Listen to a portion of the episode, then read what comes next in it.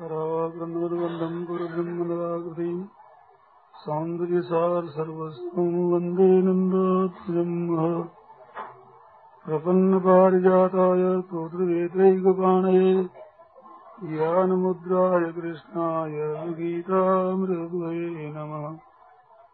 वसुदेवसुतम् देवम् कंसचाणूरमर्दनम् देवकी परमानन्दम् कृष्णम् वन्दे जगद्गुरुम्। वंशीभूषितकरान्नवनीतराभात् पीताम्बरादरुणबिम्बफलादक्षात् पूर्णेन्दुसुन्दरमुखादरविन्दनेत्रात् कृष्णात् परम् किमपि तत्त्वमहम् न जाने हरि ओम् नमोऽस्तरमात्मने नमः श्रीगोविन्दाय नमो नमः श्रीगुरुचरणकमलेभ्यो तुभ्यो नमः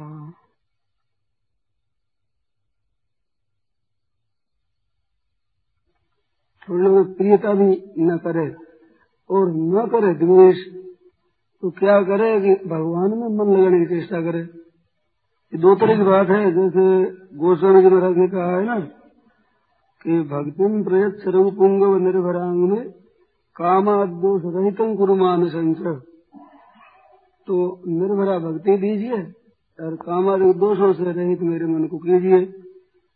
तो कामादिक दोषों से रहित कीजिए, ये न भी कहा जाए, केवल भक्ति में प्रयत सर्वपुंग निर्भरा में ये कहा जाए तो इतने से काम बन जाए। इसी रीति से नाम जप करते हुए पूर्ण अधिक हो तो ना तो मन लगाना चाहिए पूर्णा में और न करना चाहिए उसके साथ द्वेष तो क्या करना चाहिए कि भगवान में मन लगाने की नाम जब विशेष करने की चेष्टा अपने में लगे रहे। तो ये बुरी वृत्तियाँ है पूर्णा है, इनको दो तरह का माना है, तीव्र और मंद दो तरह का मनोराज्य है। काम क्रोधादिगम तीव्रम, मनोराज्यम तथेतरत, ऐसा आता है। तो वो तीव्र में भी और ऐसे भी उसके साथ राग द्वेष न किया जाए, अपने धुन में लगा जाए, उदासीन रहा जाए तो ये स्वतः आकर के मिट जाते हैं। और उनके साथ द्वेष करते रहते हैं तो लड़ाई होती रहती है। और वृत्ति करके उनको मिटाते हैं तो वो दबते हैं। और उपेक्षा करके भजन में ही तत्परता से लगे रहने से मिटते हैं। पूर्णा एक तरह से दबता है, घटता है और मिटता है। तो भगवान लगे रहने से मिट जाता है इस बात परवाह न करे। इतने नाम जब करते हुए फुरना अधिक आते हैं तो उन फुरनों के साथ में विरोध करने से बल ज़्यादा लगाना पड़ता है और काम कम होता है। और उनकी तरफ़ परवाह न करके केवल भगवत चिंतन, जप चिंतन की तरफ़ विशेष ध्यान दिया जाए, उसकी बेपरवाह कर दी जाए तो वे धीरे धीरे मिट जाते हैं, घटते हैं वे। और विरोध करने से घटते तो है मतलब दबते हैं विशेष मात्रा। एक पूर्णा दबती है, एक घटती है, एक मिटती है, तीन तरह की बातें हैं। तो भजन में लगे रहे, इधर ही वृत्ति रखी जाए फूर्णों की बेपरवाह की जाए जो फूर्णा है उसकी, इससे वे घटते हैं। घटकर मिट जाएँगे। और उनके साथ द्वेष करोगे, ज़्यादा विरोध करोगे वृत्तियों को हटा हटा करोगे तो वे पूर्ण दबेगी। और ज़्यादा बल होगा आप में तो एकदम मिटे हुए दिखेगी। हटाकर मन को भगवान में लगा दोगे तो और समय में फिर आवेगी। तो वर्षों तक पिंड नहीं छोड़ेगी। वर्षों तक ये लड़ाई होगी। फिर मिट जाएगी। उद्योग आपका फिर मिट जाएगा, उसमें भी। जो भजन उद्योग मिट जाएगी। परंतु इसकी उपेक्षा से जितना मिटती है ना पूर्णा उतनी द्वेष से बैर से नहीं मिटती। ये दोनों कायदा है। जैसे भाई चौथ का चंद्रमा नहीं देखना है, नहीं देखना तो दिख ही जाता है। या ज़्यादा काम करने वाले हाँ। बराबर मन लगा हुआ उसकी तेज़ी से करे, इसमें ज़्यादा समय नहीं लगा दूसरी बात है और वो ये है कि भजन करने से फूर्णा होती है उस फूर्णा में कई तो फूर्णाएँ आती है और कई फूर्णाएँ जाती है। दोनों तरह की बात है। मन में बात आई फूर्णा वो कोई तो आती है, नई पैदा होती है, और कई पुरानी फुरना जाती है। तो पुरानी फुरना जावे जिसको तो खुली जाने दे, वो मिट जाएगी आप और आती हो तो उसके लिए ख्याल रखे। अब विचार ये होगा कि आने वाली फुरना कौन सी है और जाने वाली फुरना कौन सी है। इसमें पहचान करने की आवश्यकता है।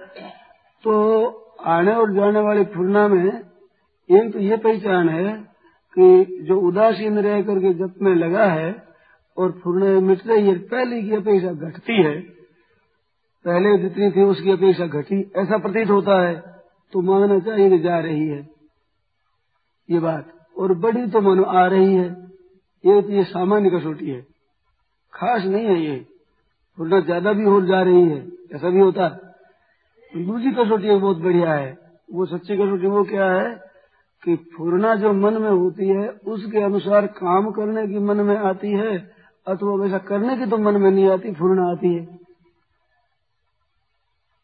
तो करने की जब मन में आती है, तब तो फुरना बिल्कुल आ रही है नहीं फुरना हो रही है।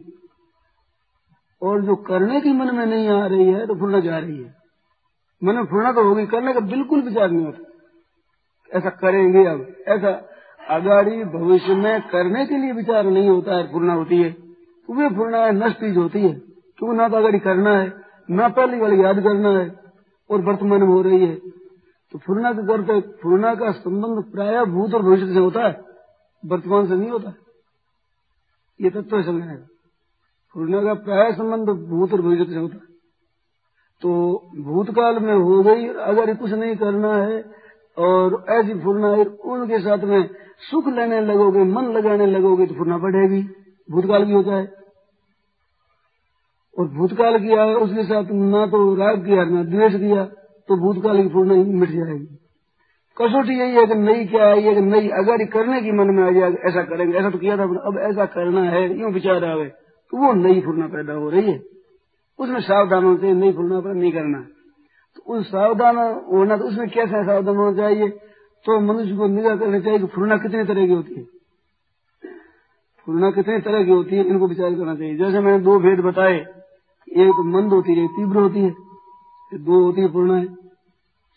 इन दो में भी फिर विचार करो तो इसके चार भेद हो जाते हैं। चार भेद क्या होते हैं एक तो एक तो होती है बुरी, एक होती है अच्छी। ये दो भेद हो जाते हैं। एक तो बुरी फूलना है एक अच्छी फूलना है। बुरी जो पाप करने की, अन्याय करने की, अत्याचार करने की शास्त्र निषिद्ध, काम करने की और निषिद्ध होगी जिसकी फूलना निषिद्ध की फूलना एक तो। एक शास्त्र विहित की फूलना होती है। यज्ञ दान तप करना है, भजन करना है, ऐसी फूलना होती है। तो एक अच्छी एक मैंने तरह की फूलना हुई। अच्छी वही कहलाती है जिसमें स्वार्थ का त्याग है, दूसरे का हित है। रात जैसे बात चली थी और बुरी वही है जिसमें बुरी वही है जिसमें दूसरे का अहित है। और उसी को भी बुरी माननी चाहिए जो अपने स्वार्थ की बात है। वो बुरी की जड़ है, काम दो देर वो बुरी नहीं, बुरी की जड़ है जो स्वार्थ की बात होती है। तो स्वार्थ की बात और दूसरे के अहित की बात, अपना, अपने भी परिणाम अहित की बात, जो स्वार्थ की होती है, वो परिणाम अपने लिए अहित की होती है। तो अहित की बात है, वो तो साधक अपने को मान करके छोड़ देनी चाहिए, रात जैसे प्रसंग चला तो साधक का ये काम नहीं है। केवल ये विचार करना बुरी फूलना हो तो नहीं भाई, ये हमारा काम नहीं अब हम इस मार्ग में नहीं है। ये काम नहीं है, हमारा करने का ही नहीं। ये इसको कैसे मिटा देना चाहिए, ये तो उद्देश्य बना लेना चाहिए कि बुरा काम तो करना है ही नहीं। अहित कर काम तो करना ही नहीं है। इसलिए उसको तो मिटा दिया जाए, आवे तो छोड़ दी जाए ज़्यादा तंग कर तो उपेक्षा कर दी जाए। ये तो हमें करना नहीं रस नहीं लगेगा, उसके साथ ये करना ही नहीं है बिज़नेस ये करना नहीं है ना, ये कटती है, भीतर से ठेठ मूल से ये मिटने का रास्ता बहुत बढ़िया है। ये अब करना नहीं है। इतना होते भीतर से मिट जाती ऊपर दिखती रहता रो मत करो उसकी। अभी मिट जाएगी। अच्छा पूरा तो भाव यूँ गया। अब रहा करने का भाव। जो कर्तव्य रूप से वो अभी करना है, भविष्य में करना है। अब रही ये बात तो भविष्य में करना है, उसको भी छोड़ देना चाहिए साधक को। तो भाई अभी क्यों चिंतन करो, फिर देखा जाएगा। तो भविष्य का चिंतन नहीं करना है अपने, ये भी काम ज़रूरी नहीं है। ये है फालतू। वो ही बुरी, ये वही फालतू। बुरी तो नहीं, शास्त्र निषिद्ध तो नहीं है। परंतु अभी कोई उपयोग नहीं है उसका कोई ज़रूरी नहीं है। तो ये फालतू तो फालतू भी छोड़ देना है, और बुरी भी छोड़ देना है। दो जत पिंड यूँ छोड़ दिया। अब रही भली और आवश्यक। दो शिविरों भी आएगी ना ये तो भली पूर्णा हुई और एक साधारण आवश्यक है। तो आवश्यक पूर्ण विचार करना अभी इसी क्षण करने की है, देरी से करने की है। नहीं तो अभी करने की है। और तो उसको थोड़ी मिटाने की चेष्टा मिटाने पर बार बार आवे तो अभी करके छोड़ दो। अभी करके उसको नाश कर दो। जैसे पेशाब करना है। बैठे, जब करने के पेशाब हालत हो रही है। फिर कर लेंगे, नहीं अभी करना है तो चलो उठो, कर लो। ऐसी वर्तमान की बात हो तो उसको करके छोड़ दो। वो निषिद्ध तो है नहीं, विहित है अच्छी है, और अभी की अभी करने की है, ऐसी मन में आई तो अभी करके उसको निकाल दो। और पहले ये विचार करो, भजन में बैठ कर जाने दो पैसा कर छूट जाए नहीं छूट जाए करके नष्ट दो। अच्छा अब रही पूर्ण अनावश्यक जो भविष्य को छोड़ देनी है। और आवश्यक है जगह दो विभाग कर दिया, अभी करने की तो कर लो उसको भी आवश्यकता को मिटा दो। तो एक तो ज़रूरी हुई, एक बेजरूरी हुई। तो बेजरूरी को फिर छोड़ देना है, और निषिद्ध को छोड़ देना है, और ज़रूरी है वो कर लेना है, और भजन में लग जाना है। इस तरह से पूर्ण का विभाग करके, पूर्ण से पुलिस दीजिए अपना विमुखता उदासीनता। पहले उदासीन हो जाए उनसे। उपेक्षा उपेक्षा गई है। उपेक्षा गई है। उपेक्षा में ये बात है, एक होता है विरोध। एक होता है विरोध और एक होता है उदासीन। एक होता है तटस्थ। तो तटस्थ उदासीन मध्यस्थ और उदासीन। सूर्य मित्र, अरि उदासीन मध्यस्थ। तो अरि और मध्यस्थ और उदासीन। सुरन मित्र अरि, उदासीन, मध्यस्थ। तो इनमें फ़र्क है। अरि और है और उदासीन और है, मध्यस्थ और है। अरि तो होता है शत्रुता जैसे बैर उसके साथ शत्रुता कर ली विरोध किया। देश हुआ इसमें। और इसकी अपेक्षा मध्यस्थ हुआ तो मध्यस्थ वो होता है जो न्याय करता है, निर्णय करता है। तो निर्णय करने वाले को ध्यान देना पड़ता है। ये हुआ मध्यस्थ। और इससे आदि अगर होता उदासीन जो कुछ भी हो कुछ भी मत हो, दोनों से पर मतलब निर्णय से कृत्य न अर्थ न अकृत्य न न। ये हुआ उपेक्ष, उपेक्षक, उदासीन। और उदासीन से भी बढ़िया है विमुख। थोड़ा फ़र्क, बहुत कम फ़र्क है इसमें। इन बहुत कम फ़र्क है।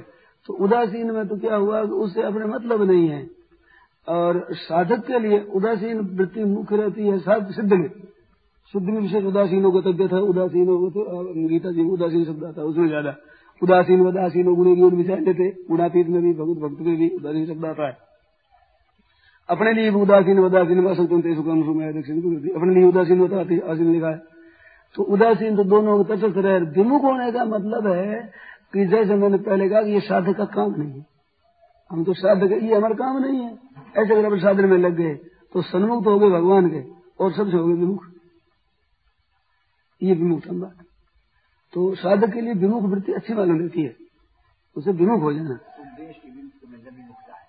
उद्देश्य विमुख हाँ। उद्देश्य के विरुद्ध समझना विमुख वो विमुख था। हाँ हाँ। उपेक्षा हो जाएगी तो उपेक्षा से उदासीन विमुख अच्छी है। साधक के लिए विमुख वृत्ति अच्छी उपेक्षा से, उपेक्षा में भी वही बात है। तो थोड़ा उपेक्षा में त्याग है।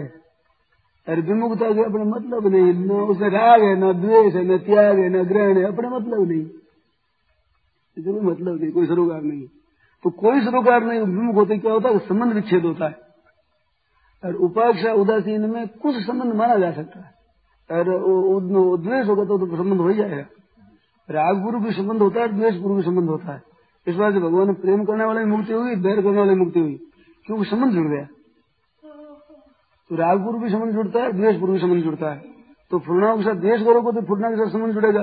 कई दिन क्यों लगते हैं द्वेष करने से वृत्तियों में? कि वृत्तियों को सत्ता मिलती रहती है आपके द्वारा। आपका संबंध होता है वृत्तियों को तो वृत्तियों को बल भी मिलता है आप इधर बल मिलता है तो दुगुना बल खर्च होता है। समय ज़्यादा खर्च होता है।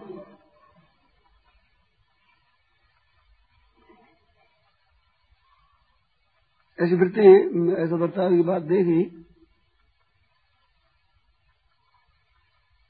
गोरखपुर में हड़ताल कर दी थी और ऐसे प्रेस से प्रेस करते थे और अनर्गल बातें भी करते थे।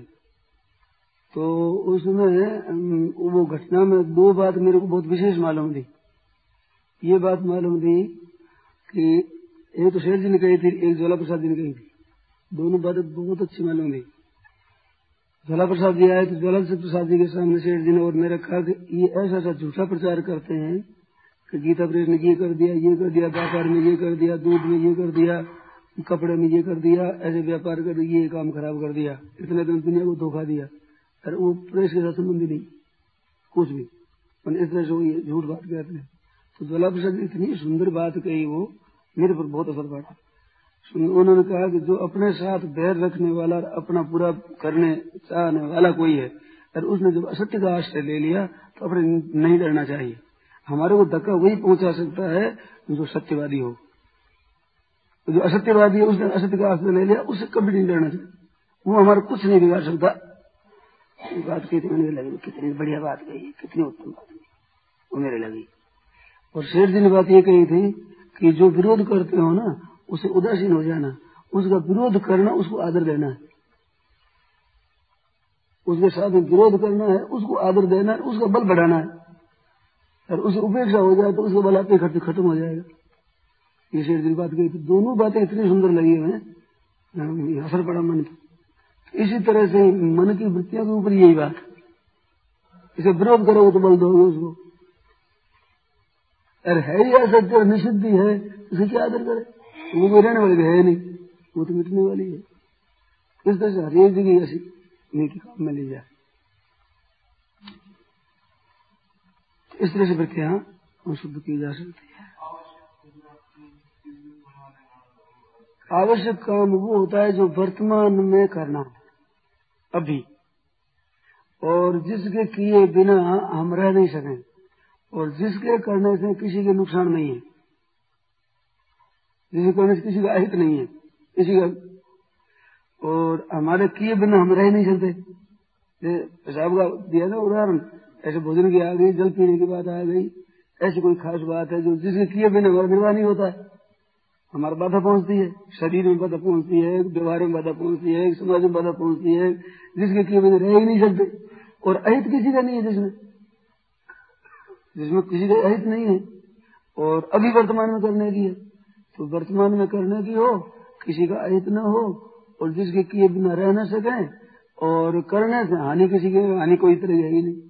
ऐसी होती वो आवश्यक मानी जाए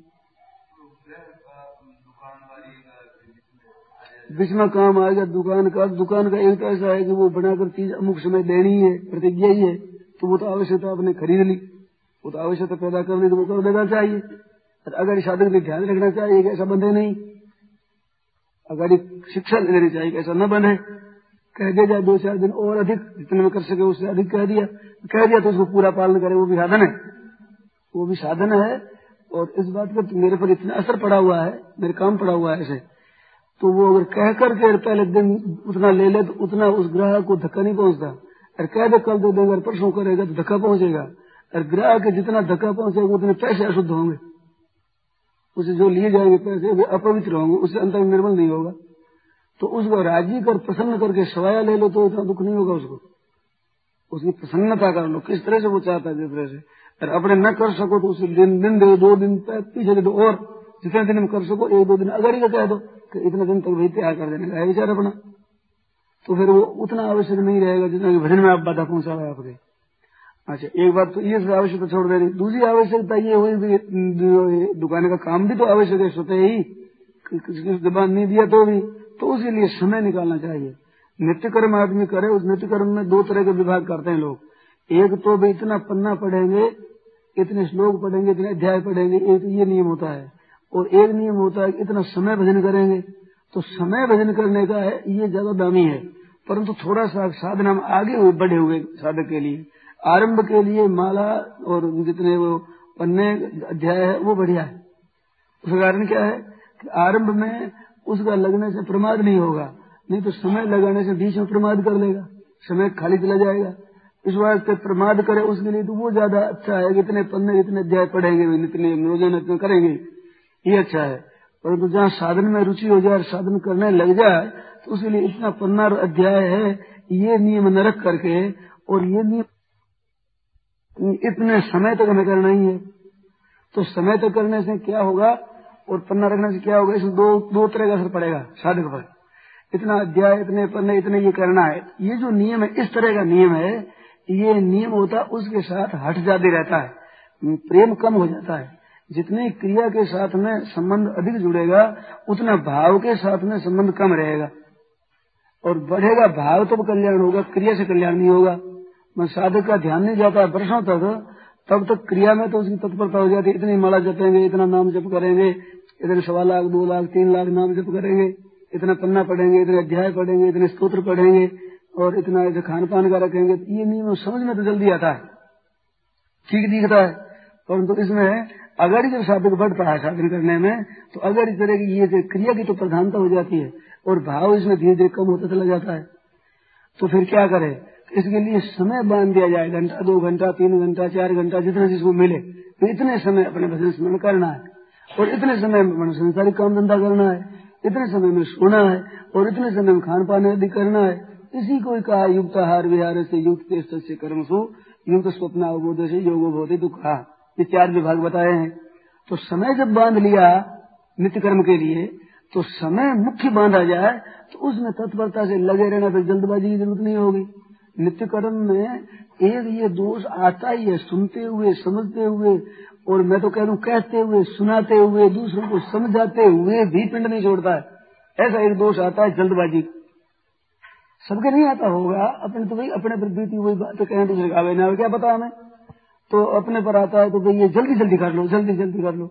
ये जल्दीबाजी आती है कि इतना पन्ना, इतना अध्याय, इतनी माला, इतना स्त्रोत्र पढ़ना है। वो नियम रहने से जल्दी करने की चेष्टा होती है।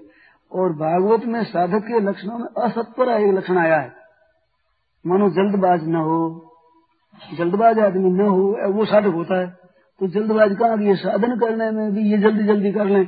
तो जल्दी जल्दी करने से क्या होता है कि उसमें भाव कमज़ोर हो जाता है। पहले भाव रहता, उतना ही नहीं रहता, वो भाव की कमी आती चली जाती है। और भाव की कमी है, वो साधक के लिए बढ़िया चीज़ नहीं है। साधक के लिए बढ़िया चीज़ तो वही जो भाव जिसमें श्रेष्ठ हो। तो नित्य कर्म में समय बांधा जाए, किंतु अध्याय पन्ने स्त्रोत्र ये नहीं बांधे जाए। अथवा दोनों बाँध लो अपने सामान का सकते समय इतना लगाना है हमें, और बीच में प्रमाद में समय न जाए, खाली समय न जाए। ऐसा लगाने से स्वतः जो वो आवश्यक आप काम करते हो, वो आवश्यकता की फूलना मिट जाती है। क्योंकि इतनी देर तो करना नहीं है। कितना ज़रूरी काम हो। फिर अगर पूर्ण आवे तो मन को समझना चाहिए कि जो अभी मन में आ रही है, वो तो काम हम करेंगे नहीं। और भजन जो होगा नहीं तो दोनों तरह चले जाएँगे। ये विचार करना चाहिए उसमें। घंटा भर हमें नित्य कर्म करना है तो घंटा भर तो काम तो करेंगे नहीं। और भजन में वाला भजन काम का चिंतन होगा, भजन होगा नहीं। तो न इतके रहने उसके कोई तरह फ़ायदा नहीं। ऐसी बात आते ही मन लग जाता है कि कोई कोई लाभ लेना है, समय जा रहा है। इस बात यही भजन स्मरण नहीं करना है। अभी ये आवश्यक नहीं है। तो वो अनावश्यकता हो जाती है, समय होने के कारण से।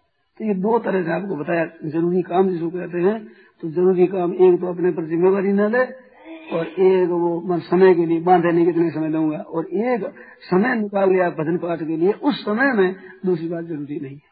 कितना ही ज़रूरी हो, पीछे करना है। उसको इस तरह से समझ कर इस तरह से मिटा लो। हम्म। हाँ तो वो आलस्य और आता है, उसमें कई कारण है, चार पाँच कारण है उसमें।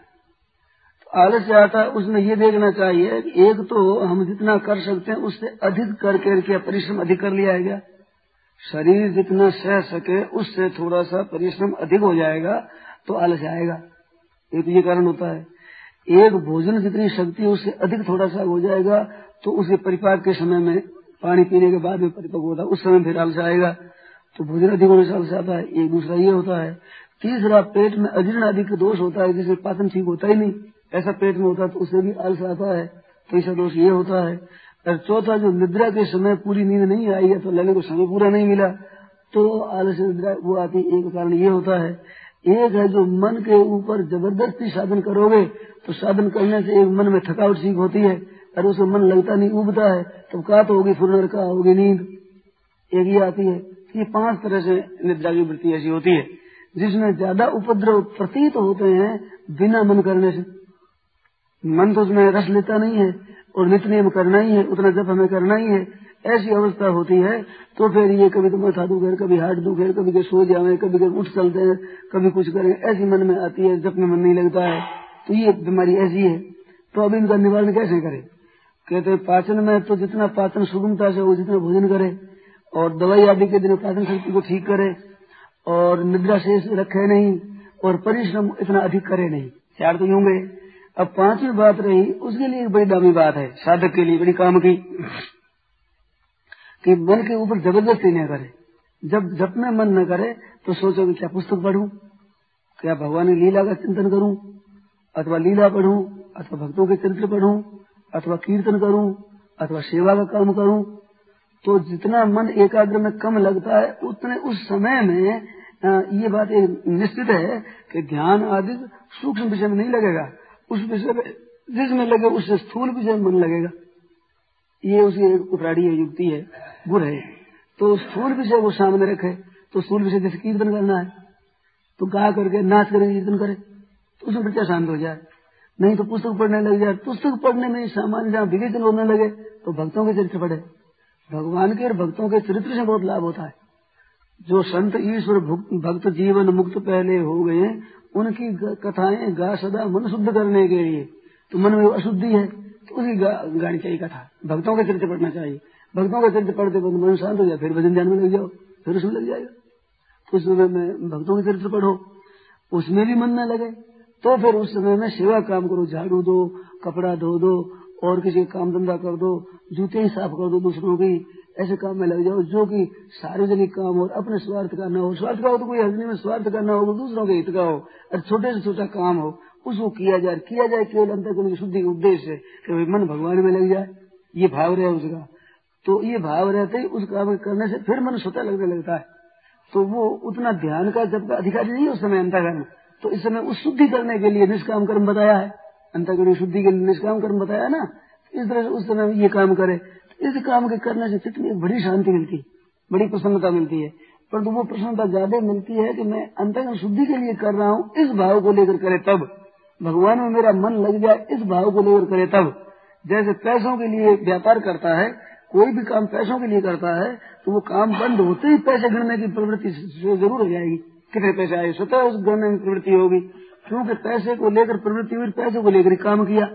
इस बात पैसे गणना में प्रवृत्ति होती। इसी तरह से ही मेरा अंतर्गण शुद्ध हो, भगवान में प्रेम हो, इस भाव को लेकर जब काम करेगा तो ये काम बंद होते ही चट भगवान में प्रेम लगेगा। भगवान में मन लगेगा। क्योंकि इसलिए ही किया है तो उसमें वृत्ति स्वतः लगेगी। और वो अंधाधुंध में करते रहोगे तो वर्षों तक काम नहीं होगा। निष्काम सकाम कोई भाव है ही नहीं, कोई उद्देश्य बनाया ही नहीं। उद्देश्य तीन ही बनाए जा सकते हैं। एक तो भगवान में प्रेम होना और एक हमारी वस्तु का सदुपयोग होना। और एक गुना गुणे से वर्तनते मनुष्यता हो रही है। तो वस्तु में सदुपयोग कर्मयोग हो जाएगा भगवत प्रेम भक्ति योग हो जाएगा, और ये तो क्रिया इनके द्वारा हो रही तक ज्ञान योग हो जाएगा तो ज्ञान योग हो जाएगा। वहाँ तो अपने आप में स्थिति होगी। भक्ति योग होगा तो प्रभु में प्रेम होगा, और कर्म योग होगा तो अंतर्गत निर्मलता हो जाएगी। तो निर्मल होने के बाद भी किसी में लगा दो, स्वरूप में लगा दो, चाहे भक्ति में लगा दो। कर्म प्रधान कर्म योग की वृत्ति ज्ञान योग में जाती है, ऐसा गीता से मालूम देता है। और भक्ति प्रधान और भक्ति में चली जाती है वृत्ति। इस बात भागवत के साथ ये बात आई, भागवत में आया एकादश कंध में कि तावत कर्माणी कुर्वी तो न यावता। जब तक वैराग्य नहीं हो, तब तक कर्म करे। और मत कथा श्रवणा लो श्रद्धा यावन न जाए थे मेरी कथा में जब तक श्रद्धा नहीं पैदा हो, तब तक करे।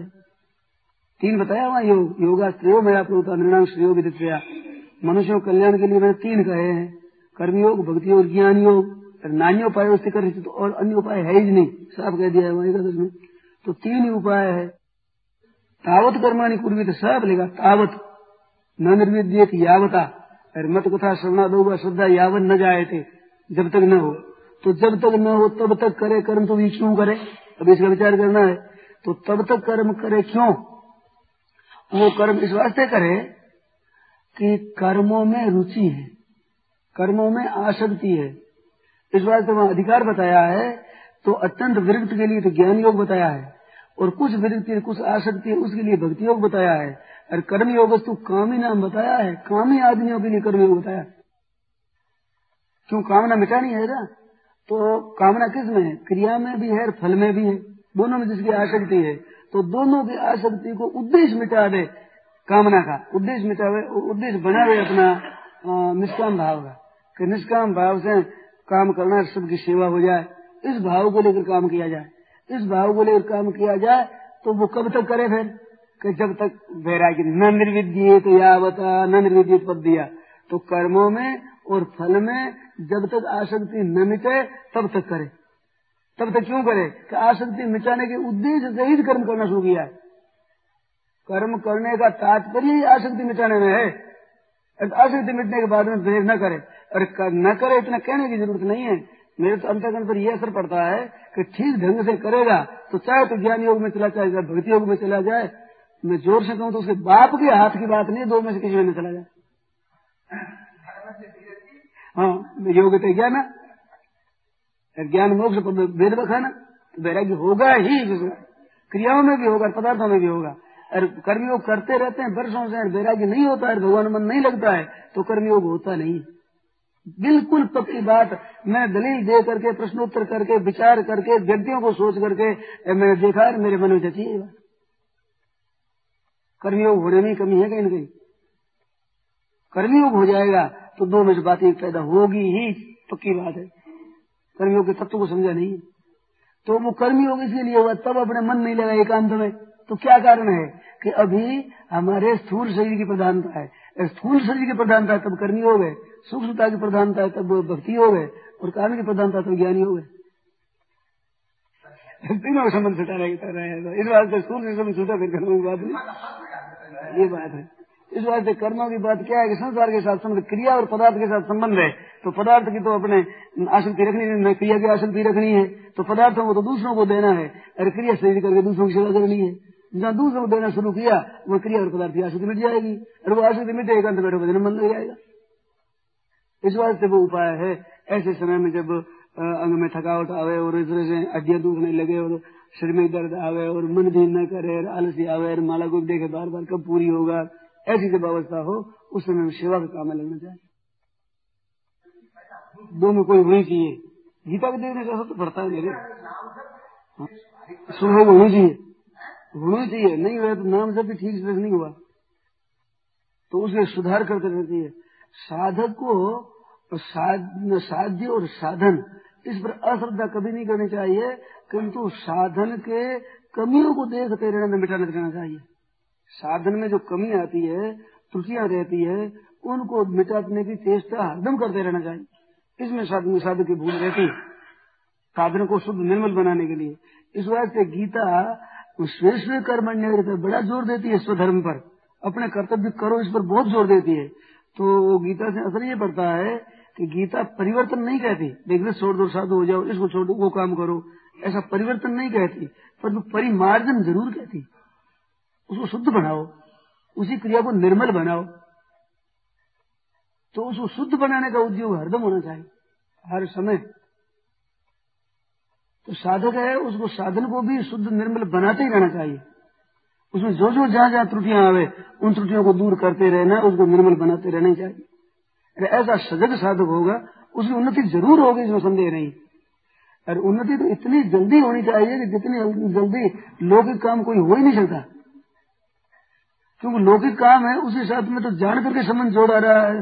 देश और काल और वस्तु से वो भिन्न है मंदूरी वाला है। इसका बीच में व्यवधान है। देश का व्यवधान है, काल का व्यवधान है, वस्तु का व्यवधान है। और परमा, पारमार्थिक चीज़ न तो देश से दूर है, न काल से दूर है, न वस्तु से दूर है सबसे नजीक है तो उसकी सिद्धि जल्दी होनी चाहिए। सांसारिक सिद्धि सब भविष्य पर निर्भर करेगी और ये वर्तमान में निर्भर करती है। तो वर्तमान में होने वाले के लिए जो पीछे होगा ये है, ये केवल साधक का स्वयं अपना, अपनी आप का ही प्रमाद है। तो ये देरी से होगा। इसलिए भावना रहती है कि इस आदमी की स्थिति जल्दी नहीं होगी, देरी से होगी। ये भावना बहुत नुकसान करती है। कई कई ऐसी भावनाएँ हैं जो शास्त्रों से भी सच्ची है और युक्ति से भी ठीक है, और अनुभव से भी ठीक दिखती है, परंतु साधक के बाधक होती है। आप और मालूम देंगे क्या बोलता है आगे। शास्त्र सम्मत है, युक्ति सिद्ध है युक्ति से अनुभव से ही होता है। तीनों बातों वाली बहुत प्रबल होती है श्रुति युक्ति, अनुभूति। तीन जिसमें मिल जाती, वो बात बड़ी ठोस होती। तो तीनों ही बात हाँ श्रुति, युक्ति और अनुभूति। तीनों बातें तीनों जिसमें मिल जाती है, इस बात से वो बहुत ही तेज होती है चीज़। वो सबसे श्रेष्ठ होती है। क्योंकि उसके अनुसार मिलेगा, क्योंकि अनुभव हो गया तो छोड़ नहीं सकेगा। युति संगे तो कोई काट नहीं सकेगा। और प्रमाण शास्त्र का इस बात से मूल मज़बूत है। तो ये तीनों बातों के, तीनों बातें जिसमें लग जाए, ऐसी ऐसी भी कई बातें हैं साधक के लिए देख लगाने वाली वो कौन सी है? कि जैसे भाई जल्दी भगवान की प्राप्ति नहीं होती। समय लगेगा। अब इसमें प्रमाण भी मिल जाएगा, उदाहरण मिल जाएगा आपको। और युक्ति संगत बात है कि अंतकरण बहुत दिनों का मेला है तो कई दिनों से ही शुद्ध होगा। और अनुभव भी करते हैं तो कितने शुद्ध नहीं हुआ तीनों बातें मिल जाएगी। पर ये साधक के लिए बड़ी घातक चीज़ है।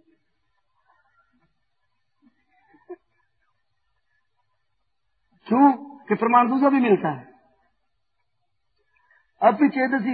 देर, सर्वे देर पाप कृतम सर्वं ज्ञान प्लवे नहीं विजनम संतरी अपिचेत सुदुराचारो भक्ति मामूली निवास दोनों अपिचेत ये दोनों मार्गों में, ज्ञान मार्ग और भक्ति मार्ग में। क्षिप्रम बहुत धर्मात्मा।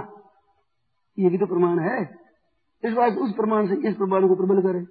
अरे युक्ति बात आ रहा कि कई जन्मों का है, कि अंधेरे का हज़ार वर्षों का उद्देश्य करते मिट जाता है। तो युक्ति भी ऐसी मिलती है। और अनुभव अच्छा दुराचारी दुराचारी बिल्लू मंगल जैसे एकदम संत बन गए। ये दोनों तरह का प्रमाण मिलता है, दोनों तरह की युक्तियाँ मिलती है, दोनों तरह का अनुभव मिलता है। इस बात उस एक को पकड़ लेना ठीक नहीं। तो वो पहले कहने से तो आपको मालूम हो कैसी बात कहता है। प्रमाण को भी काटता है, युक्तियों को भी काटता है, अनुभव भी काटता है। काटता नहीं, इसके विरुद्ध मिलते हैं दोनों ही तीनों ही। प्रमाण भी मिलता है, युक्ति भी मिलती है, अनुभव भी मिलता है। अरे कई दफ़ा ऐसी बात हुई है कि सत्संग के द्वारा तट से ही सुधार हो गए एकदम सुधार सुधर की वो बात। ऐसी बात अपने अनुभव में भी आती है। तो इस वास्ते वे बातें केवल पकड़े रहना है, वो साधक के लिए बड़ी बाधक होती है। इस वास्ते वे बातें क्या है कि भाई धीरे धीरे काम सिद्ध होगा, ये बात है, क्या करें, गुरु महाराज नहीं मिले, इस वास्ते कोई संत नहीं मिले, ये बात है। जैसे भी हमारा भाग्य अच्छा नहीं है, क्या करें, ये बात है। जैसे भाई समय कल का है, इस समय यूँ ही होगा, ये बात है। और वो क्या करें? गिरोह ऐसा ही है, ये बात है। क्या करें? अन्न शुद्ध नहीं है, वो होने से ऐसी बात है। ये इस रंग की बात है, ये। शब्द के बहुत बाधक। इन बातों में जितना आदर करता है ये, उतनी स्वतः देरी लगेगी उसकी सिद्धि तो इन बातों को आदर नहीं देना चाहिए। कहते, कलयुग है, बड़ा समय खराब है तो खराब समय तो सिद्धि बहुत जल्दी होती। ये भी शास्त्र में आता है। कि अन्न खराब है तो अन्न खराब है तो अन्न दूसरे की कमाई है आपकी कमाई, आप कमाई तो खराब क्यों करते हो? साबित बने जब। तुम्हारा न्याय युद्ध ठीक तरह से खट करके, अच्छी तरह से, तुम्हारे लिए खराब कैसे हुआ? अपनी नीयत अच्छी करके परिश्रम करके आपने कमाया तो फिर खराब कैसे हुआ? अरे खराब है तो साधक कैसे हुआ आप? और कहते हमारे संस्कार ऐसे ही, संस्कार कैसे ही हो? भगवान में भी जाएगा तो संस्कार में परवाह नहीं, कि गुरु नहीं मिले। तो गुरु नहीं क्यों मिले? शिष्य तुम ठीक नहीं हो। तो गुरु का भाव होता नहीं कभी। भगवान निमित्त अवतार है, संतों में नित्य अवतार माना है। कैसे नहीं मिले?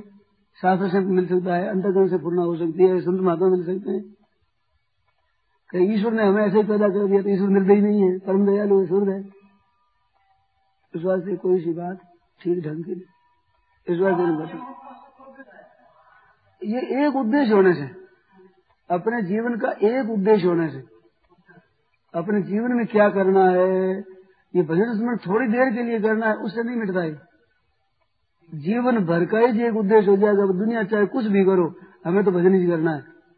एक ही काम हमें तो करना है, तेरे भावे जो करो बोलो बुरो, संसार। नारायण को बैठ के अपनो भवन बुहा। राम राम राम। साधक में प्रायः अपनी रुचि की पूजा की प्रवृत्ति ही होती है। सामान्य साधक में प्रवृत्ति होती है अपनी रुचि की ही पूजा होती है। रुचि के, रुचि को लेकर प्रवृत्ति होती है। और वहाँ भी पूजन अपनी रुचि की प्रधानता से ही होती है। तो अपनी रुचि की प्रधानता न हो और भगवान की पूजन हो, ऐसी बात बहुत कम साधकों में होती अपने रुचि की परवाह न होकर केवल भगवान का पूजन हो। तो इसमें एक स्थूल बात तो ये है सुधार के लिए कि भगवान को तो अपनी रुचि के अनुसार सजावे। अपनी रुचि के अनुसार। और अपने को भगवान की रुचि के अनुसार सजावे। तो फिर ठीक हो जाएगा। हाँ। तो हम अपनी रुचि के अनुसार तो भगवान का श्रृंगार करें साकार मूर्ति का पूजन करें तो हमारे जो गहना बढ़िया लगे, हमें जो कपड़ा बढ़िया लगे, हमें जो अतर फुलेल तेल अच्छा लगे, हमें जो पुष्प अच्छे लगे, हमें जो जो श्रृंगार अच्छा लगे, वो श्रृंगार तो सबका सब भगवान पर करें हम। तो हमारी रुचि का ही वह पूजन होगा, रुचि के अनुसार जो जो हमारी रुचि हो, वही रुचि के अनुसार श्रृंगार करें भगवान का। तो हमारी अपनी रुचि के अनुसार भगवान को सजावें। और हम भगवान की रुचि के अनुसार बने, इसका मतलब है, जैसे भगवान ने कहा है देवी संपत्ति कहा है, लानी चाहिए आश्र संपत्ति हटानी चाहिए, भगवान का इशारा क्या है, शास्त्र में कहना क्या है, आज्ञा क्या है, प्रसन्नता किस बात को लेकर के है? तो भगवान के रुचि के अनुसार हम बने। ये खास प्रेम की बात है। जो रास है गोपियों का, वो रास का अर्थ यही है। रास नाम किसका है? रस के समूह का नाम है रास। रस है रस, और रस के समूह का नाम हुआ रास। तो रस शब्द से रास बन जाता है। तो रस क्या है? रस है प्रेम का। और प्रेम का रस वो क्या होता है? वो होता है तत्सुख है सुखित्व में। हम लोगों में विचार कर देगा तो ये बात अनुभव में आती है कि अपने जब इंद्रियों के अनुकूल, मन के अनुकूल जब पदार्थ मिलते हैं तो हम राज़ी होते हैं। अच्छा हम अपने मन के अनुकूल पदार्थ मिलने से राज़ी होते हैं इसमें रस प्रतीत होता है, ये रस कभी नहीं है, रसाभास है ये। रस का आभास है रसवत प्रतीति है। इसमें रस नहीं है। इसमें अगर रस होता है तो संसार में रस होता संसार नीरस होता ही नहीं।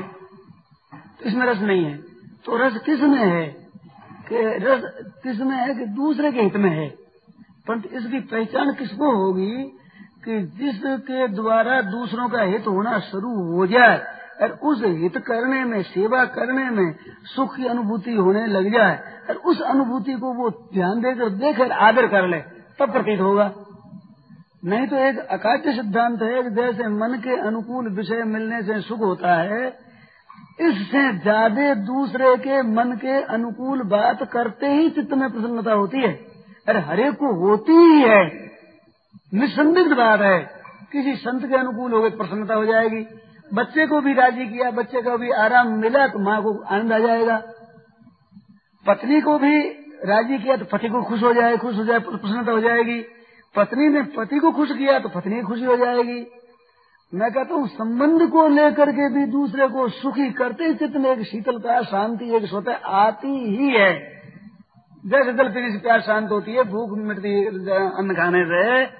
इसी तरह सुख होते ही, दूसरे के सुख होते ही, अपने को सुख होगा, ये नियम है। अकाच्य नियम है, सिद्धांत है। तो अपने सुख की चेष्टा हम करते हैं, ये बिल्कुल मूर्खता की बात है। एक सोलह आना की सोलह आना ही। और हमारे अनुभव का निरादर है। इसमें उपदेश की ज़रूरत नहीं है, इतनी बात के लक्षण है अनुभव की। अपने अनुभव का निरादर है। ये ज़्यादा घनता है, अंतकरण में अंधकार अधिक है तो उसकी बात मैं नहीं कहता हूँ। पर उसके भी प्रति मेरी धारणा है। पर थोड़ा बहुत सत्संग करते हैं, थोड़ा व्यवहार अच्छा रखते हैं आदमी। ऐसे आदमियों की तो बड़े ज़ोर से ये अनुभूति है, बड़ी प्रकाश में स्वतः सिद्ध अनुभूति है कि अपने स्वार्थ की सिद्धि करने में जो सुख मिलता है उस सुख की अपेक्षा जब दूसरे को हम सुख पहुंचाते हैं, दूसरे का हित करते हैं तो हमारे में शांति अधिक दिखे, दिखेगी दिखेगी दिखेगी, ही अनुभव होगा ही। ऐसी एक अकाट्य सिद्धांत की बात है पक्की। तो इतने पर भी हम दूसरों का हित नहीं देखते, सुख नहीं देखते, अपने स्वार्थ नहीं लगे रहते, इसका कारण क्या है? इसका कारण है कि दूसरे के हित करते हुए सुख होता है, उस सुख की तरफ़ लक्ष्य नहीं है, दृष्टि नहीं है और दृष्टि बिना उसका आदर नहीं किया है। तटस्थ होकर के कोई आदमी देखे तो मैं मेरे मतलब की बात सिद्ध करने लगूँगा, उसमें उतना चित्त प्रसन्न नहीं होगा जितना आपकी खुशी में, आपके हित में, मैं अपना हित, अपनी खुशी, अपनी प्रसन्नता की बेपरवाह करके आपके हित में लग जाऊँ। वो एक आरंभ में तो जरा अच्छा नहीं दिखता है, परंतु आरंभ में न दिखने पर भी अगाड़ी चलकर चित्त में बड़ी शांति मिलती है। स्वतः शांति मिलती है, प्रसन्नता होती है। और उस शांति का, उस प्रसन्नता का जिसको चस्का लग जाता है, वही आदमी दानी होता है, वही आदमी उदार होता है, वही आदमी सूरवीर होता है, वही आदमी त्यागी होता है, वही आदमी साधक होता है, वही आदमी सेवक होता है, वही आदमी परोपकारी होता है वही आदमी दयालु होता है। जिसको दूसरे के हित करने में सुख का चस्का लग गया हरेक को सुख होता है, होता ही है, परंतु उसमें दृष्टि डाले बिना वो चस्का नहीं लगता। किस बात में सुख है, इसको वो पहचानता नहीं, ख्याल नहीं है। नहीं तो जब ये बात हो जाएगी कि भाई उसके हित में अपना हित है, उसके सुख पहुँचाने से हमें सुख मिलता है, ये वृत्ति होने पर स्वार्थ वृत्ति बहुत जल्दी नष्ट हो जाती है। और साधक होता है, उसकी खास आरंभ श्री गणेश ही स्वार्थ के त्याग में है। चाहे ज्ञान योगी हो, चाहे भक्ति योगी हो, चाहे कर्म योगी हो, चाहे अष्टांग योगी हो, अपने स्वार्थ की भावना जब तक भीतर बनी रहेगी, तब तक बातें बना सकता है, व्याख्यान दे सकता है, और बढ़िया से बढ़िया, मैं कहता हूँ, वेदांत का पुस्तक लिख सकता है। और जिसको पढ़ करके लोग चकराए जाए, बुद्धिमान आदमी भी चकराए जाए, ऐसा विलक्षण पुस्तक लिख सकता है, परंतु शांति नहीं मिल सकती। जब तक अपने स्वार्थ का त्याग नहीं होगा। और स्वार्थ का त्याग करते ही मूर्ख से मूर्ख को भी शांति का अनुभव होगा। त्यागा शांति अनंतरम। ग्रामीण आदमियों की प्रवृत्ति होती है, कुत्तों को रोटी डालो बेमाश कुत्तों को रोटी डालो। अमुक जगह प्याऊ लगा दो, यहाँ मनुष्यों को जल का प्रबंध कर दो इनके लिए। ऐसा उनके होता है। कई भी गाँव में गाँव में रहने वाले सूठ, मिर्च, दालचीनी पीपर जावित्री, जायफल, ये चीज़ें रखते हैं। गाँव में कोई मांगने आवे तो उनको देते हैं। अब वो देते हैं तो उनको ये ख्याल नहीं है। वो तो यही बेचारे भी किसी काम आ जाए तो अच्छी बात है।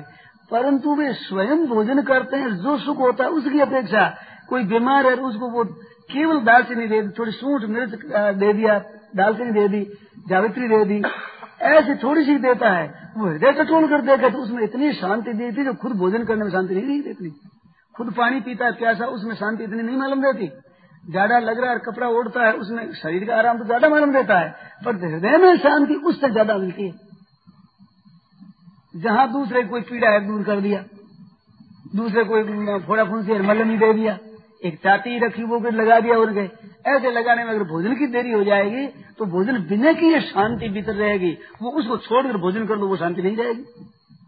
इतनी प्रत्यक्ष बात है, इतनी ये मार्मिक बात है। परंतु कसर क्या रहती है? कि हम इसकी शांति का आदर नहीं करते। इधर लक्ष्य नहीं है, ध्यान नहीं है। इस बात हम स्वार्थ में ज़्यादा बंधे रहते हैं। अब ये बात हुई सिद्धांत की। अब बात आई भगवान का पूजन करने की बात। तो भगवान के पूजन करने की बात है, उसमें हम भगवान का पूजन करते हैं कि अपनी रुचि का पूजन करते हैं। अब प्रश्न हुआ ये। अपनी रुचि का पूजन एक तो अपनी रुचि पूर्वक पूजन, ये दो चीज़ है। अपनी रुचि का पूजन होगा जब तो भगवान के पूजन में विषय सेवन होगा। व्याख्यान में भी विषय सेवन होगा। सत्संग में विषय सेवन होगा। कब? कि केवल अपनी रुचि पूर्ति की इच्छा रहेगी। अपनी रुचि पूर्ति की इच्छा रहेगी तो व्याख्यान भले बैरागी का व्याख्यान हो, चाहे कर्मयोग का हो, चाहे भक्ति का हो, चाहे ज्ञान योग का व्याख्यान हो, परंतु केवल हमारी रुचि पूर्ति का ही जहाँ विचार होगा वहाँ तो व्याख्यान में भी, उस विवेचन में केवल रुचि पूर्ति करते हैं। तो भगवान का पूजन भी हम रुचि पूर्ति के लिए कर रहे हैं तो तब तो हम करते हैं विषय भोग। भगवान का पूजन नहीं कर रहे हैं। परंतु हम पूजन करते हैं अपनी रुचि से। परंतु रुचि से हमारा भाव क्या रहता है? भाव ये रहता है कि जैसे हमें पीला कपड़ा बढ़िया लगता है अच्छा लगता है तो भाई बढ़िया तो भगवान को चढ़ाना चाहिए। वो है हमारी रुचि। परंतु वो रुचि नहीं, रुचि का त्याग है। ऐसे साधुओं को भोजन कराना है। कौन सा कराना कि ये भोजन हमें अच्छा लगता है? और साधुओं को साधुता से विरुद्ध नहीं है। ब्राह्मण भोजन देना है तो ब्राह्मणों को भोजन कौन सा बनाना है कि भोजन हमें ये अच्छा लगता है? ये भोजन हम बनावे। ये है हमारी रुचि। परंतु वह हमारी रुचि पूर्ति नहीं कर रहे हैं, किंतु रुचि का सदुपयोग कर रहे हैं। तो क्या होगा? उससे रुचि का त्याग होगा। तो ये एक सिद्धांत की इतनी बढ़िया बात है, कोई भाई सत्संगी बहन हो, चाहे भाई हो जिसकी किसी विषय में राग है, जैसे मीठे में राग है, जैसे कोई कपड़े में आसक्ति ज़्यादा है, किसी चीज़ में ज़्यादा मन का खिंचाव है तो उस भाई बहन को चाहिए कि जिसमें आपके मन का खिंचाव अधिक है, उस वस्तु को अभावग्रस्तों की सेवा करो, उस वस्तु से। जिनको रोटी नहीं मिलती है, जिनको कपड़े नहीं मिलते हैं, जिनके तंगी है, ऐसों की, जो हमारे चित्त में ज़्यादा आकर्षण आ सकती है उन उन चीज़ों के द्वारा उनकी सेवा करो, वो आसक्ति स्वतः मिट जाएगी। अरे सेवन करने से आसक्ति बढ़ती है, और वही चीज़ दूसरों के अभावग्रस्तों के, आवश्यकता वालों के, प्रसन्नता के लिए हम दूसरों को खर्च करने लगते हैं। तो जो ही हम खर्च करने लगते हैं, उससे एक खुराक मिलती है प्रसन्नता की। तो वो प्रसन्नता हमारे राग को नाश करती क्योंकि राग पूर्व सेवन करने से उतना सुख नहीं होगा, जितना हम दूसरे को सुखी देखने से प्रसन्न होंगे, उसमें सुख ज़्यादा होगा। तो ज़्यादा सुख मिला, छोटा सुख छूटा। तो ये बड़ी वैज्ञानिक बात है ये। परंतु हम तो बड़ी भूल ये कर लेते हैं कि हमारे को बढ़िया लगा, हम ही हम लेते रहते हैं। तो इससे आसक्ति बढ़ती रहती है, पतन होता ही रहता है, उत्थान होता ही नहीं। अगर बढ़ नहीं सकते। इस वास्ते वो दूसरे को दे, दूसरे को भी निस्वार्थ भाव से। लेने के लिए नहीं नहीं, लेने के लिए दोगे तो व्यापार होगा। तो देना नहीं होगा वो। ऐसे तो व्यापारी आदमी हज़ारों रुपया लगा देता है, मशीनों में लगा देता है, दूसरों को दे देता है। गहना गिरवे रख करके उधार ब्याज में रुपये लेकर के रुपये लगा देता है। तो लगा देता तो बड़ा दानी हो गया वो। दानी नहीं है, सवाया डेढ़ा दुगुना लेने के लिए लगा रहा है। तो लेने के लिए लगाता है, वो तो लेता है। देता है तो लेता है लेता है तो ही लेता है। और अपने स्वार्थ का त्याग कर दूसरे के हित के लिए विचार करता है। तो वो देता है तो ही देता है, और दूसरे की प्रसन्नता केवल लेने के लिए लेता है तो ही देता है। यही तो कर्म कर्मणी अकर्मी अपशित कर्म, अकर्म के तत्व को गहरी रीति से जानना क्या है? बाहर से नहीं दिखती क्रिया, परंतु भीतर का भाव दिखते हुए, भीतर का भाव ऐसे रहते हुए हम व्यवहार करते हैं तो उस व्यवहार से मालूम होता है कि हम लेने के लिए ले रहे हैं कि देने के लिए ले रहे हैं? ये देने के लिए दे रहे हैं कि लेने के लिए दे रहे हैं? इसमें हमारी नीयत जहाँ दूसरे के सुख देने की हो जाएगी तो हम रुचि पूर्वक पूजन करते हैं भगवान का। करते हैं अपनी रुचि का ही। परंतु रुचि पूर्व को बढ़िया से बढ़िया इस बात से भगवान को दे रहे हैं। कर्णप भक्ति कथा सुनाई थी ना? कर्णप एक भक्त आया हुआ है स्वर्ण खीदा नदी पर, वह मंदिर है, दक्षिण में हम लोग गए थे। अपने तो उत्तर भारत से जाते तो पहला ही बड़ा मंदिर आता है वहाँ। तो वहाँ कर्णप भक्त हुआ है पुराना कथा आती है। उसका मंदिर के ऊपर पहाड़ पर उसका मंदिर है। तो वो कर्ण भक्त था भगवान शंकर का मंदिर देखा, शंकर की मूर्ति देखी तो वो, ये हमारे देवता है। अचानक भाव पैदा हो गया। अब वो भगवान शंकर का पूजन करने लगा, महाराज, बात कहने लायक नहीं, ऐसी गंदी बात है। क्या कि वो गया जंगल में, जानवरों को मारकर बढ़िया बढ़िया मांस ला करके शंकर कराया। अब बताओ, और कितने चढ़ाए वो बढ़िया मांस लाना है। वो कलेजे कार भेजे कार जो बढ़िया मांस हो वो ला करके और चढ़ा रहा है भगवान शंकर अब वो शंकर को चढ़ाए और फिर कहते पूज सुन ले भैया, शंकर को स्नान भी कराना चाहिए। तो एक पंडित आते थे, वो पूजन करते, मंत्रों से, ठीक शुद्धि से। तो वो क्या करता है स्वर्ण सीरा नदी में जा करके पहले तो पानी भरता मुँह में। पानी में मुँह भरता वो मांस लेता हाथों में। और कोई फूल आदि लेता हाथों में। और वो जूता पहना हुआ जाता। तो शंकर के ऊपर कुछ चढ़ा हुआ होता तो पैर से तो दूर करता ही उसको निर्माली दूर करता। और फिर थूकता पानी और फिर चढ़ाता मांस। अब देखो तो क्रिया कितनी भ्रष्ट क्रिया है वे पंडित जी जब आते, वे देख तेरे भ्रष्ट कर दिया तो बेचारे पहले तो उनको दूर करते, फिर उनको मंदिर को धोते, शंकर भगवान को साफ़ करते, फिर मंत्रों से फिर आह्वान करते, फिर शुद्धि करते मार आधा दिन लग जाता, उनको पवित्रता करते हैं। ऐसी पवित्रता करके फिर पुष्प चढ़ाते, बिल बदल चढ़ाते, भगवान शंकर के, धतुरा आदि चढ़ा करके फिर सब पूजन करके, शुद्ध करके जाते। और वो जब आता दिन में तो यूँ कर देता। तो ऐसे करते हुए कई दिन बीत गए तो उसने देखा कि ये भ्रष्ट कौन कर देता है मंदिर तो एक दिन वो छिप करके वहाँ ठहरे और वो भक्त पर आया आया, उसको देखा देखा तो करे तू क्या कर रहा है? हमें देवता की पूजन कर रहा हूँ। ये पूजन नहीं होता ऐसे? ये तो बहुत भ्रष्ट है कैसे हाँ बहुत खराब चीज़ है। तो फिर नहीं करेंगे? सरलता इतनी अंतकरण में, सब सरलता है। अच्छा छोड़ देंगे, नहीं करेंगे। कैसे नहीं चाहिए महाराज? कहते, भैया, ये तो अशुद्ध चीज़ भगवान की शंकर की चढ़ती है। मंदिर भ्रष्ट कर दिया पहले वो तो सर वो डर गया, बेचारा घबरा गया। कहते, महाराज, आपको वजह से करूँगा? अब देख, कितना सरल है। बिल्कुल भीतर में कोई आग्रह नहीं है। तो फिर उसने कहा अच्छा तुम ऐसे तो अभिषेक करो, शुद्ध जल लाओ, शुद्ध ऐसे करो ऐसे करो। उस दिन छोड़ दिया वो। अब जो महाराज ने कहा, वैसे करना शुरू कर दिया। पर तो वो उसकी प्रकृति से विरुद्ध बात इस बात से बड़ी मेहनत पड़े बेचारे के। वो लाने में, करने में, सब में ही। तो उस पंडित को स्वप्न दिया, भगवान शंकर ने, कि नहीं, इसकी जो पूजा उससे मैं बहुत ज़्यादा राज़ी हूँ। तुमने खटपट क्या कर दी बेचारे की? बड़ी बड़ी बातें लग गई। उस पूजा से मैं बहुत राज़ी हूँ। तो उसने देखा, और तुम कहते उसको खुली कर दे तेरे मन में जैसे कर। उससे मैं बहुत राज़ी हूँ क्योंकि वो हृदय से करता है। अब तो वो निका लगता है, यूँ करना है, यूँ करना है। तो उसकी वृत्तियाँ सब जाती है विधि के ऊपर। चिंतन होता है विधि का। क्या कहा है, क्या लिखा है, कौन क्या कहते हैं, किस रीति से करूँ, भूल में हो जाए। वृत्ति इधर जाती है पहली वृत्ति केवल मेरे में थी। वो तो स्वभाव सिद्ध थी बात और वे केवल वृत्ति थी मेरे में। तो मैं उससे बहुत राज़ी हूँ। तब उसको कहा, भाई, तुम मर्ज़ी आओ, जैसे करो। परंतु फिर शंका हुई मन में कि ये भगवान कहते हैं क्या बात है? शास्त्र में तो ये बात है नहीं?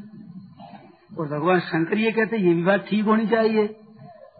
तो ये रही शंका तो भगवान शंकर ने कहा कि तुम परीक्षा कर लेना। तो परीक्षा कैसे होगी इसका भी क्या पता है? तो वो उस पूजा को देखा करे। तो एक दिन बात क्या हुई कि वो छिपा हुआ पंडित देखते हैं वो करना पाता है तो देखते हैं भगवान शंकर की एक आँख में खून की धारा आ रही है। अब ये देखा तो मेरा तो, तो व्याकुल हो गया। बड़ा दुख हुआ उस मन में कि वो भगवान के तो खून की धारा आ गई। उसकी ये नहीं मूर्ति है ये तो भाव है ही नहीं। सरलता सीधे भगवान है तो। उसका इलाज करने लगा तो इलाज को ठीक बैठा नहीं। तो अंत में उसने विचार किया कि भाई, अंग कोई भी कट गया है तो उसी अंग को वहाँ लगा देने से वो ठीक होता है अंग। अब काटने बांटने वाले यूँ ही जानते थे, वो वहीं लगाकर वैसे खून से चिपका दिया जाए पट्टी बाँध ठीक हो जाता है। तो इस बार तो उसने विचार किया कि भगवान के शंकर ठीक नहीं है आँख तो अपनी आँख चढ़ा दी तो अपने उस आँख को देख करके और उसको तो निकाली और अपनी आँख को निकाल करके और चढ़ा दिया आँख को। आँख को चढ़ा दिया तो भगवान की कोई मर्ज़ी, उससे वो खून बंद हो गया। दूसरे दिन देखे तो दूसरी आँख में आँसू, वो आ रहे खून। तब उसने विचार किया, अब क्या करें? अब दूसरी आँख निकालने को तैयार। अपनी पीड़ा की कोई परवाह नहीं। परंतु लगाएँगे कैसे?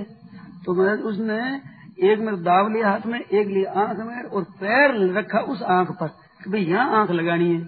आँख पर तो ये पैर रख दिया और अपनी आँख निकाली दान से। निकाल करके उस जगह लगाई तो भगवान शंकर प्रकट हो गए। खुश हो गए बोल वरदान क्या चाहता है, गरम फिर उसको भी आँखें दे दी दोनों ही, भगवान शंकर ने। तो वो जो भक्त था कि मैं शुद्धि से पूजा करता हूँ तो शुद्धि से पूजा के तुम्हारा त्याग कितना है? और ये अशुद्ध करता है त्याग कितना है इसके? हाँ तो वो उपासना है क्या है कि उसके सुख कैसे हो अब हमारी रुचि से हम भगवान का पूजन करते हैं, रुचि से ही। पर रुचि का अपने चित्त की प्रसन्नता करने के लिए रुचि से पूजन करते हैं, अथवा हमारी जिन चीज़ों पर रुचि, उन चीज़ों से हम भगवान का पूजन करते हैं। तो हमें जो चीज़ें अच्छी लगती है, उन चीज़ों से भगवान का पूजन करते हैं तो पूजन होता है भगवान का। और हम जैसे प्रसन्न हो गए, जैसे भगवान को सजावे तो वो प्रसन्न वो भगवान का पूजन हो रुचि का पूजन होता है। हम पूजन करें भगवान का, भागवत जी का पूजन करें, समझो या कृष्ण भगवान की मूर्ति का हम पूजन करें। परंतु देखा कि अब तो मेला है, अमावस्या पूर्णिमा है, पूर्णिमा के दिन लोग अधिक आएँगे तो आज ठीक सजाओ मंदिर को। अब ठीक मूर्ति को सजाते हैं, मंदिर को सजाते हैं, ऊपर को सजा कर रखते हैं, ठीक पूजा करते हैं। बड़ा मन लगता है उस दिन पूजा करने में। और जिस दिन देखे आज तो कोई आने वाला तो है नहीं तो सारा पूजन करके चल देते हैं। तो वो पूजन तो दिखता तो है ठाकुर जी का पूजन, और वास्तव में वो है मनुष्यों का पूजन। वो ठाकुर जी का पूजन नहीं है, और मनुष्यों का पूजन भी है, पैसों का पूजन।